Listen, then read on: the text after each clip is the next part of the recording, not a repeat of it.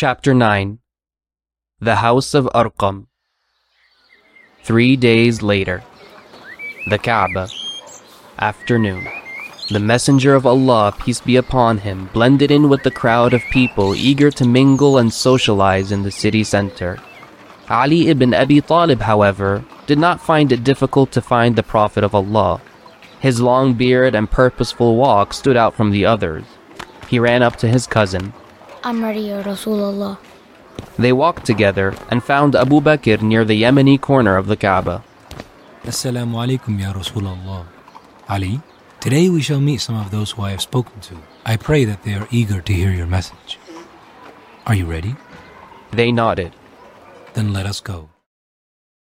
First off, Az-Zubayr ibn al-Awwam from the Banu Asad. Zubayr. He's my cousin. Well, he was quite receptive to my invitation.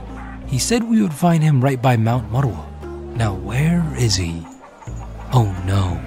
A crowd of cheering people had left a circle in the middle, where 13 year old Zubayr stood with his fists up, facing off against a man 15 years older than him. Back down, boy. I don't fight children like you. No, you back down. I'm not gonna apologize to you for bumping into me. Go home to your mother, kid.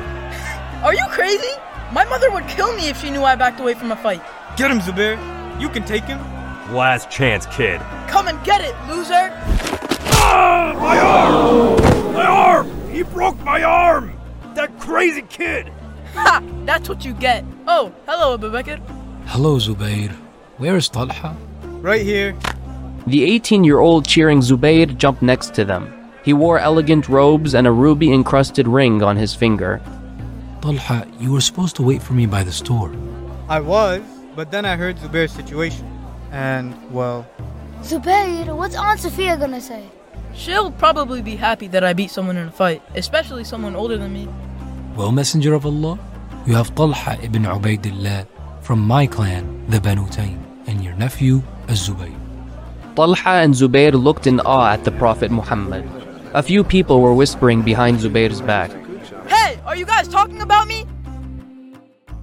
Next, Uthman ibn Affan from the Banu Umayyah. Back and. Look at this house. is that ivory on the door?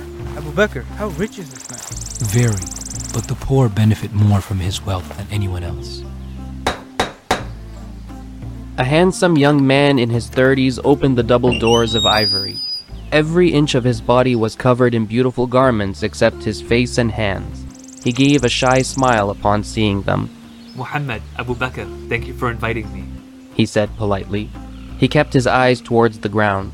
He had such an aura of dignity and modesty that everyone else felt a little shy just looking at him. It was the same feeling one got when a senior walked into a room. I have not heard much from your message, Muhammad, but I want you to know I have not worshipped a single idol in my life. I want to hear what you call to. He shook the Prophet's hand and was utterly shocked at how soft it was. Softer than all the silk he wore or owned. Isn't this the bow and arrow shop? Yes, Zubayr. Our next person is Sa'd ibn Abi Waqqas from the Banu Zuhra. There were hundreds of arrows, quivers, bows, arrowheads, and strings all over the tent. The Prophet looked around the shop but could not find anyone. Uthman delicately walked up to a palm tree in the middle of the tent. He looked at a fingernail sized metal hoop nailed to the side of the trunk. What is. They all jumped. The arrow hit the middle of the ring dead in the center. Sa'd ibn Abi Waqqas removed the blindfold from his eyes and lowered his bow. He had dark skin and a beard that ran across his entire face and connected to his head of hair. It looked more like a lion mane than anything else. Customers are supposed to ring the bell at the front. I could have killed you. What were you? He saw the Rasul. Oh, it's you. He threw the bow aside. Welcome, O honest and trustworthy one. I am Sa'ad, Sa'ad ibn Abi Waqqas. The Prophet extended his hand to the young archer. Nice shot. And finally, Abdu Amr ibn Auf from the Banu Zuhra as well. Oh, him? He's the best merchant in my clan. The group came to a gathering of people sitting by a campfire. The people were talking and arguing with one middle aged man who had his eyes closed. The man had light brown hair that was tied in a bun. At least seven different men were rambling to him at once, and he did not seem to be listening to a single one of them. Can he even hear what they're saying? I know him very well. This is an average day for him. Abdu Amr opened his eyes slightly. He caught a glimpse of the Rasul standing by the gathering. His eyes shot open immediately. Everyone quiet! You, I forgive your debt. You, 3,000 dirhams and it's a deal. You, tell your brother the sale is off. You, the camel that you want to sell to me, take it and sell to him. You, buy his camel. Any questions? The gathering sat there, completely stunned. Good. Now, everyone leave. The shocked entourage vacated the sitting. Abdu Amr walked up eagerly to the Rasul, peace be upon him. You, I actually want to hear what you have to say. Abu Bakr eyed the gathering. He couldn't help but think how bizarre it must have looked to an outsider. The Prophet, his little cousin, a teen fresh off a street fight, Abu Bakr's own employee, a modest philanthropist, an archer, and a businessman. Islam had found its first recruits. Elsewhere in the city, it was a typical day for Al Abbas ibn Abdul Muttalib. The broad shouldered and burly uncle of the Prophet sat cross legged on the floor cushion of his home. Al Abbas was a broker of sorts. While others in Mecca amassed their wealth through trading and caravans, Al Abbas made his money from interest bearing loans. All right then, that's 5,000 dirhams. From here to Rajab, you can pay it back whenever you have it. For every month after Rajab, the loan compounds 500 dirhams. There's also a late fee of 500 if you do not pay the principal a year from today. He had a sheet of goat hide in front of him and scratched five marks on it with an arrowhead. It was the best contract he could make since he couldn't read or write. Any questions? The nervous Bedouin shook his head. Good. Abbas rolled up the hide and added it to a pile to his left. Oh, and one other thing. The Banu Hashim take collections very seriously. Next! The Bedouin jumped and exited the door. Al Abbas stroked his thick beard and pulled out a new hide, his arrowhead at the ready. He raised a bushy eyebrow. Next!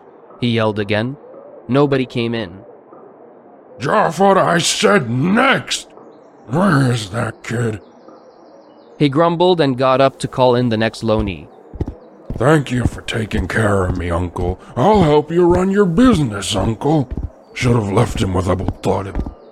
He opened the door, took a deep breath, and gave one of his signature bellows that could be heard for miles. Next! The dark skinned boy entered timidly. Abdullah, I've been through this with you already. If Uqba wants a loan, he needs to come here himself. I am not signing a contract with his servant. Abdullah ibn Mas'ud closed the door anxiously behind him. No, no, sir, it's not about that. And what do you want? I've got a business to run. Well, I was taking Uqba's sheep to graze the other day. These two men came. I don't know what tribe they were from, but they looked Qurashi. Anyways, they were really thirsty. But I said I couldn't milk the sheep because they weren't mine. But then one of them, he had really soft hands and was very handsome and, and. Look, Abdullah, I'm sure your soft little servant heart was very impressed with the actions of these men. But I'm a little busy right now. No, no, you don't understand. He said one word and suddenly the sheep was filled with milk. This man was different. He, he. Abdullah touched his own chest where the Prophet had rubbed him. All right, all right. Here's what you need to do. First, open the door. Next! A Yemeni man waltzed inside. Abdullah glared at Abbas, who motioned for him to close the door. Ah. Abdullah ibn Mas'ud exited in disappointment. Afif, the Quraysh welcomes the noblemen from Kinda. Did you like those perfumes I recommended? Oh, yes. Great purchase. But, uh, I saw something strange at the sanctuary today. Yeah? And what was that? Outside, Abdullah tiptoed towards the door. I saw a man walk up and raise his eyes to the sky. Then, a little boy stood by his right and a woman to his back. Then they faced the sacred house and bowed towards it. Then they prostrated to the ground. Up and down they went, bowing and prostrating. An amazing sight. An amazing sight indeed. You know who that man was? Afif shook his head. I confess I do not. Well, that was my nephew Muhammad. Rumors are going around that he claims that his God is the God of the heavens and the earth and everything in them. The woman is his wife, and the boy, uh, he's my other nephew. What was he doing? Praying. He claims he's a prophet, and the wealth of Kisra and Caesar will be in the hands of those that follow his religion. But here's the thing. Behind the door, Abdullah ibn Mas'ud pressed his ear even closer to the wood, though it was not difficult to hear Al Abbas's booming voice. By Allah, I don't know a single person in the world that follows his religion besides those three. There were more than three people inside the Prophet's home. A lot more. Besides the ones who had already become Muslim, Khadija, Zayd, Ali, and Abu Bakr, there were the new recruits that Abu Bakr had scouted out. Zubayr, Talha, Sa'd ibn Abi Waqqas, Uthman ibn Affan, and Abdu Amr ibn Auf. Khadija had also done her own scouting. A handful of women sat to the left, all deep in conversation with Khadija and her daughters. Khadija was trying to greet all the newcomers as the room got a little too crowded. Uthman was sitting all the way to the other side of the room, trying to avoid the women at all costs and keeping his gaze lowered. Umm Ayman and Zaid were busy moving furniture and merchandise to make the room more spacious. One, two, go! The Rasul scanned the people in front of him. There was Umm Salama and her husband Abu Salama, the four Jahsh siblings, Abu Ubaidah, the blind Abdullah ibn Umm Maktoum, Sa'id ibn Zayd and his wife Fatima, and the very quiet and shy Arqam ibn Abi Arqam. Ali was leaning his back against a lean, large eyed woman, his mother, and next to him was a younger version of the Rasul. Ali's older brother Ja'far had such a striking resemblance to Muhammad that the Rasul felt as though he were looking at a younger reflection. The Rasul's eldest daughter, Zainab, was also there with her husband Abul As. She wore the onyx necklace that had once belonged to Khadija. When Zainab married her husband, Khadija gifted the necklace as a wedding present, just as the Prophet had gifted it to her when they married. The messenger wasn't expecting this many people to answer his call. Will this many people in his home attract attention? He wasn't sure, but he had something they all needed truth, and it was his responsibility to give it to them. The Rasul, peace be upon him, raised a hand, and the room was deafened. All eyes rested on him. He took a deep breath and said, Bismillahir Rahmanir Rahim. In the name of Allah, the most merciful and kind. All the nervousness left him and he began to speak to the congregation. Islam is the religion of Allah, the religion of submission to Allah. Allah is the creator of the world. He has no partners or offspring. He has no need of anyone, for he is self sufficient. There is no God except Allah, and Muhammad was his messenger. There were many other messengers before him. They all shared one message to worship Allah alone. Jibril was the archangel of Allah. He gave the revelation to Muhammad, conveying his words. Allah, the one who would one day resurrect humanity to stand before his judgment. Those who did good would be rewarded, and those who committed evil would be punished. And that was that, short and concise. Everything he himself knew. Everyone was staring at him, blank expressions all around. Ali turned to look at his mother. See, Mom, I told you he's the messenger of Allah. Fatima bint Asad turned red. She pursed her lips and whispered something in Ali's ear. Zubayr went next. If my mother knew I was even listening to this, she would slaughter me like a lamb. Sa'ad ibn Abi Waqqas shook his head. My whole family worships Al-Lat and Al-Uzza. If I accepted this, I would have to face my family, and I've never convinced them of anything. Abu Bakr, you never mentioned anything about an angel. People will call him crazy. Everyone started talking all at once. The Jahsh siblings had put their heads together and were whispering. Arqam looked very uncomfortable. Talha said something to Zayd, who gave him a dirty look. Everyone, listen, please. This is Muhammad. He is not some crazy fool from the caverns. He is the most honored amongst us. What do you say of him? He is the honest and trustworthy one. He's my favorite relative. Years ago, he stopped every clan of Quraysh from massacring each other. I will never forget that day, Muhammad. The Black Stone is in its place because of you. I declined my own family to be the son of Muhammad. You all know my story. You know where I come from. I have never met a man like Muhammad in my entire life. Me neither. Exactly. And has Muhammad ever uttered a lie to anyone? But one God? Our ancestors worshipped hundreds. My cousin Waraqa worshipped one God, and he believed my husband was the messenger of Allah. Before he died, he said the coming of a prophet was foretold. One God is not unheard of. All the Hanifs worshipped one God. I know deep down all of you have questioned the gods of Mecca. I never believed in the idols, neither has Uthman. For the first time, Uthman's modesty disappeared and he looked to Abu Bakr with an expression of fierce pride. Sa'id, even your father was a vocal believer in one God. Sa'id ibn Zayd held his wife's hand and nodded slowly. There was still a fog of uncertainty drifting in the air. I believe. All eyes turned to Uthman ibn Affan.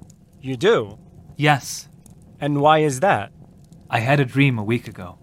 I never had a dream like it before. I heard a caller cry out, O sleepers, Ahmed has come out in Mecca. I woke up suddenly, and from that time I have been waiting for this Ahmed. You, Muhammad. The name Muhammad was a derivative of Ahmed. They both meant the same thing, the praiseworthy one. Everything you have said is true. The way of our fathers is evil. That's kind of an exaggeration. No. Associating partners with Allah? Claiming he has daughters while we condemn our own daughters to death in the earth? It is wrong. Any human with a heart knows it's wrong. Sa'ad spoke up. His head was down and his hair and beard drooped over his face, making him look more like a shaggy lion than ever before. I also had a dream. I was in a wide, dark plain. I couldn't see anything. It was all black. Suddenly, this bright moon appeared. So, I followed it. I saw others who had reached the moon before me. I saw Ali ibn Abi Talib, Zayd ibn Muhammad, and Abu Bakr. Sa'ad gave a look to the three he had mentioned. You saw us in your dream? Yes. In the dream, I asked you three, when did you get here? You said, just now. When I woke up, I heard the rumors about you, Muhammad, and I bumped into Abu Bakr at the valleys of Ajyad. The young archer trailed off. The room was thick with the weight of what Sa'ad and Uthman had said. I did not have one of these dreams. Talha ibn Ubaidillah had his back to the wall next to Zubayr. He was playing with his ruby ring, lost in thought. No dreams, but this last trip to Sham with Abu Bakr, it was unique. The attention of the room shifted to the young trader. He had wavy hair, a narrow nose, and wore saffron dyed robes. While I was there, I saw a monk, a devout Christian worshipping Allah. He said to me, Is anyone of your group from the land of the sanctuary? And then I said I just came from Mecca. Then the monk asked me if Ahmed had appeared yet. Then I said, Who is Ahmed? He said, He is the son of Abdullah, the seal of the prophets. He comes from the land of the sanctuary. He will migrate to the land of palm trees, black soil, and many springs. He said to me, You should hurry up and meet him. What he said really landed in my heart. So as soon as I got back to Mecca, I asked the people if something had happened. They told me that Muhammad had claimed prophecy, and a man from my clan He looked at Abu Bakr. had followed him. It's no secret that I'm quite successful for my age. I'm 18 years old, but I'm one of the best traders in Mecca. I know a good deal when I see one. Talha pointed to the Prophet and Abu Bakr. These two cannot be partners in anything false. Positive agreement from around the room met this statement. I can't believe this. I met a monk in Yemen who told me the same thing. It seems Allah has been calling us to this message. It's the best message I've ever heard. Muhammad is the best of us. Wait, wait, wait, wait, wait, wait. Everyone calm down. My apologies. This all seems true. My heart is inclined to believe it's true, but there has to be more. Umm Ayman had been silent the entire time, but finally she spoke up. More? What is more? You listen to my son. He's speaking the truth. The Rasul gave her a loving smile. I know Muhammad to be honest. I am not claiming him to be a liar. But I need something. Something so that there's no doubt. Some kind of proof. He was almost apologetic as he said this, as though it was an utter embarrassment to ask Muhammad for such a thing. The Rasul, peace be upon him, showed no sign of offense, however. He closed his eyes. Khadija recognized the strained look on his face, the look of revelation. After some time, his face relaxed, the room was silent, and then his lips started to move. The words that came out of his mouth were unlike anything anyone had ever heard. It was melodious, rhythmic, and soft. Every word was perfectly enunciated, perfectly timed and rhymed. But it wasn't poetry or singing. It was speech. Perfect speech. The kind that scaled the walls of one's heart and shook the very soul of the listener. The Rasul's voice poured gently into the room, permeating the air like an exotic fragrance in the wind. The listeners were spellbound, unable to do anything but close their eyes and weep silently under the hypnotic recitation of God's messenger. The words were the most exquisite Arabic, refined and rich but eloquently elaborate. Ar-Rahman.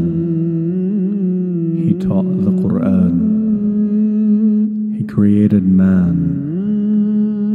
He taught articulation. The sun and the moon in perfect calculation.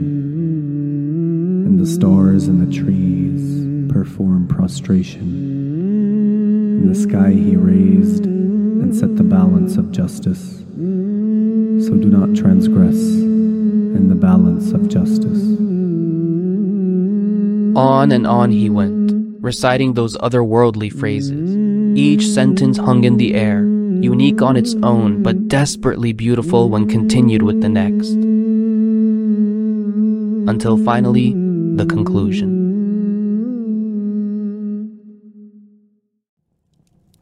The listeners returned to the room, blinking, breathing. Uthman ibn Affan was crying softly. Ali's older brother, Ja'far, still had his eyes closed, as though the words would return if he refused to open them. That? That was the Quran? The words of Allah? The Prophet affirmed. You. you really are the messenger, aren't you? Abdu Amr stood up. Ar-Rahman, the most merciful. That is who you are calling to, and I accept. What happened next astonished the Rasul, peace be upon him, almost as much as his first encounter with Jibreel. The guests all stood in a line, and one by one, they each pledged their allegiance to him. The men and boys took turns holding his right hand, testifying their faith. أشهد أن لا إله إلا الله وأشهد أن محمد رسول الله First Uthman, then Zubayr, and then Talha. Arqam, Abu Salama, Sa'id, Abu Ubaidah, all declaring their new religion, all becoming Muslims.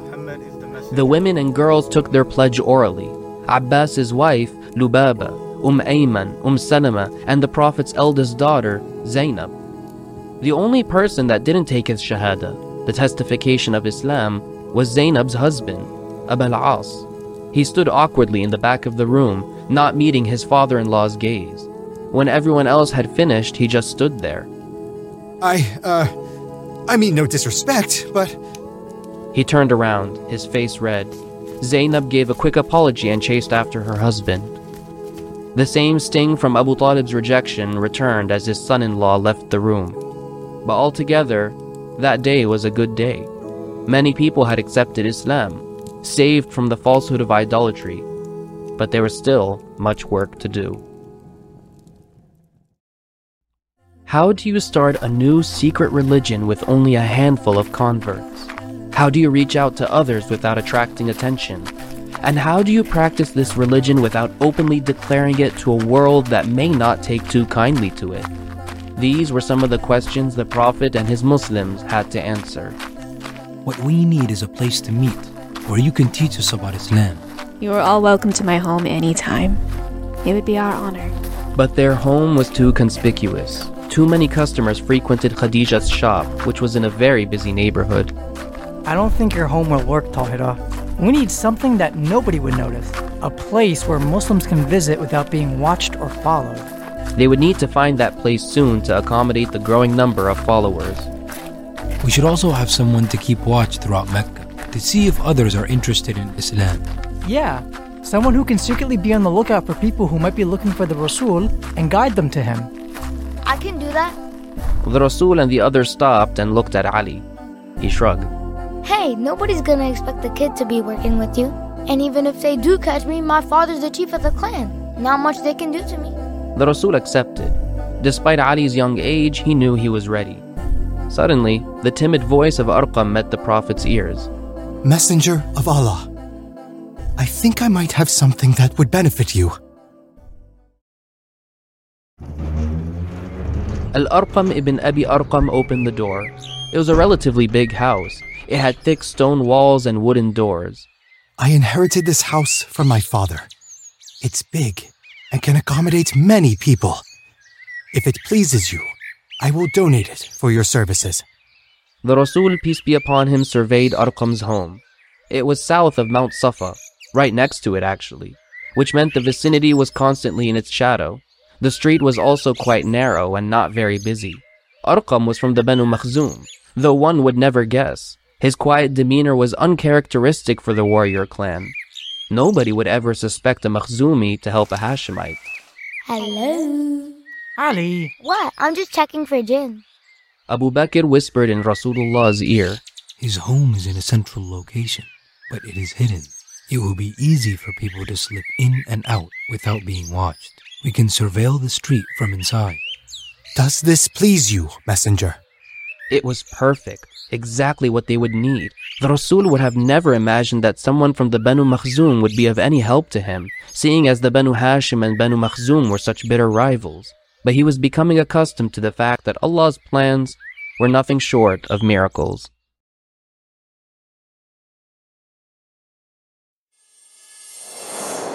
The priests and nobles glared at Ibrahim.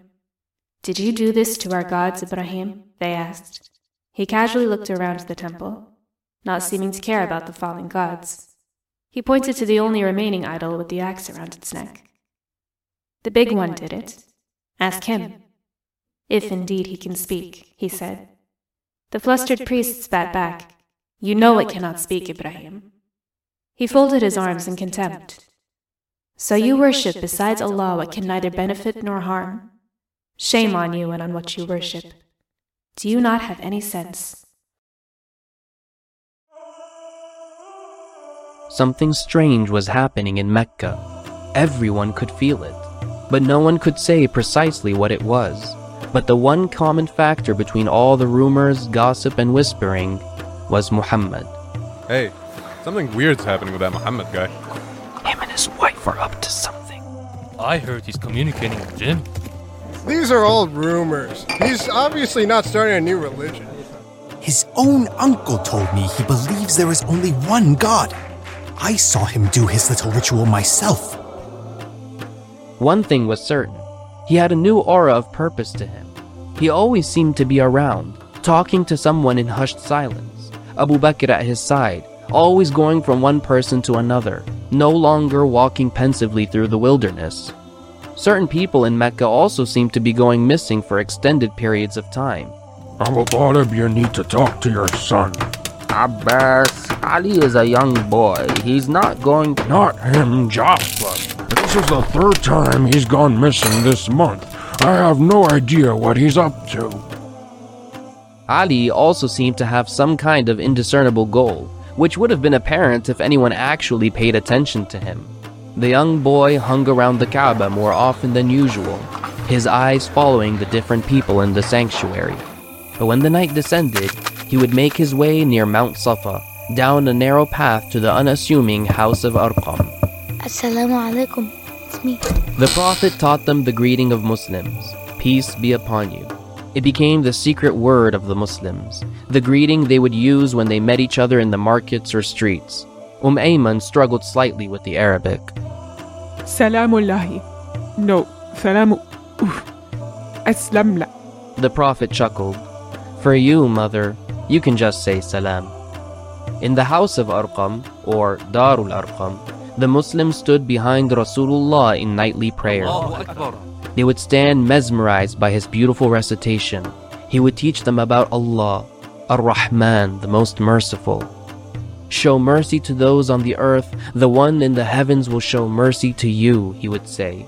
Sa'ad ibn Abi Waqqas would shoot arrows all day at his shop, completely distracted, always looking at the sun, waiting for it to set. Come on. Then, come on. when it finally became dark and his Finally. excitement could not be contained any longer, he would run to the house of Arqam, eager to see the Prophet's beautiful face and hear the recitation of the Quran.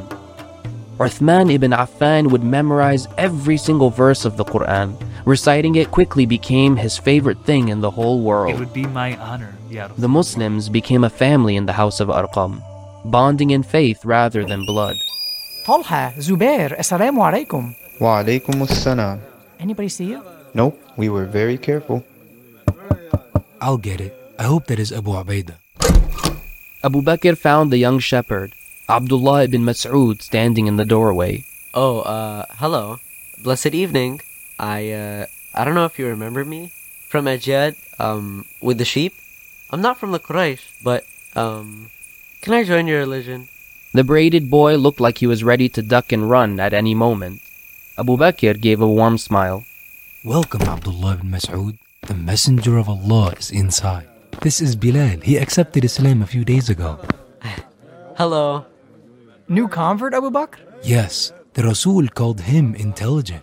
He looks intelligent. Father's in the back. Come and meet him. Abdullah felt like he was going to cry when he finally saw that beautiful face surrounded by his adoring followers.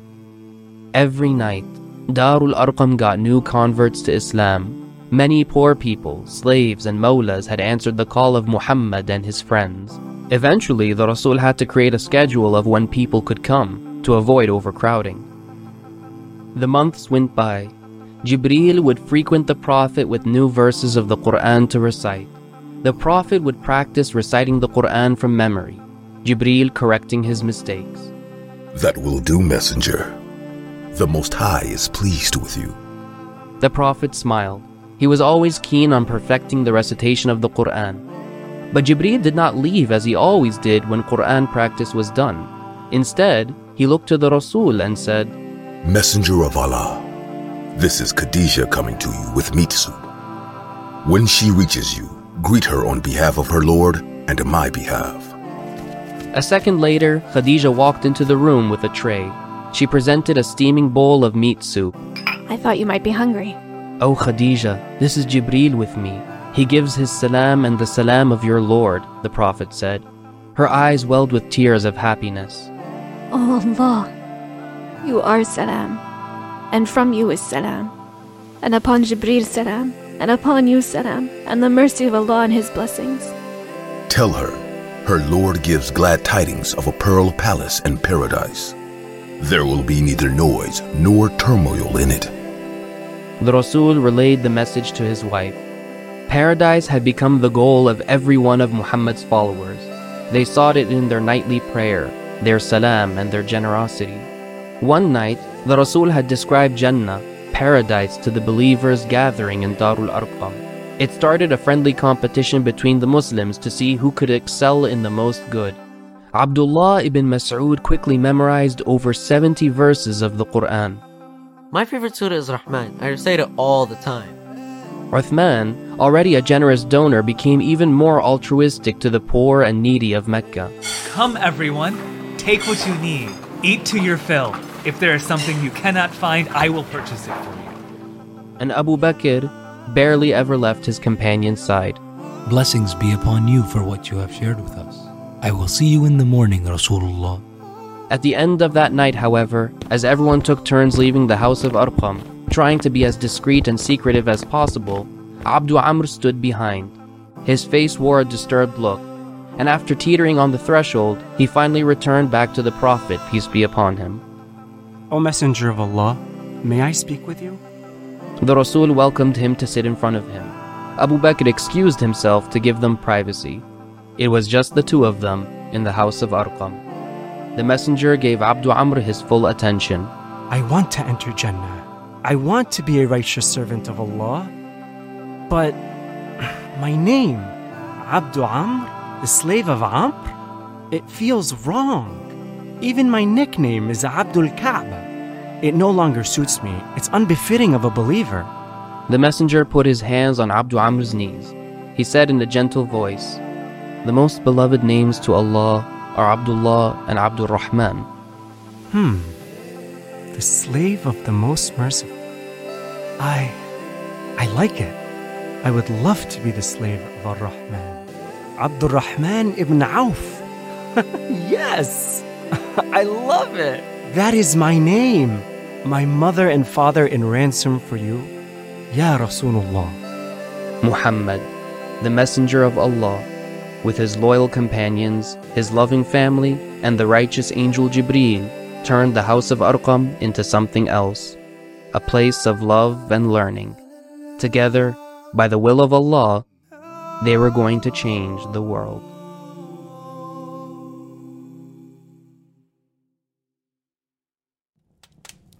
Well, we have spoken much about him, brothers, but my stance remains the same. He is not bothering anyone, he is harming no one. But the rumors are getting out of control. Someone from the Banu Makhzum told me they suspect over 30 people have converted to his religion. I do not believe in rumors, Abbas. And you shouldn't, brother. We are above listening to the ill willed speech of gossipers. But the truth is, Abu Talib, you never want to see anything wrong with Muhammad. And I've been watching him for some time now, and I can say with certainty that he is planning something. Planning what? This is Muhammad you're speaking about. What could he possibly be planning?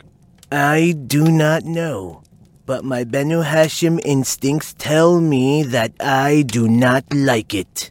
And I advise you both to be ready when Muhammad finally decides to reveal what he really is. Well, thank you for your advice, Abu Lahab. You're listening to The Sound of Sirah, brought to you by Islam by Touch.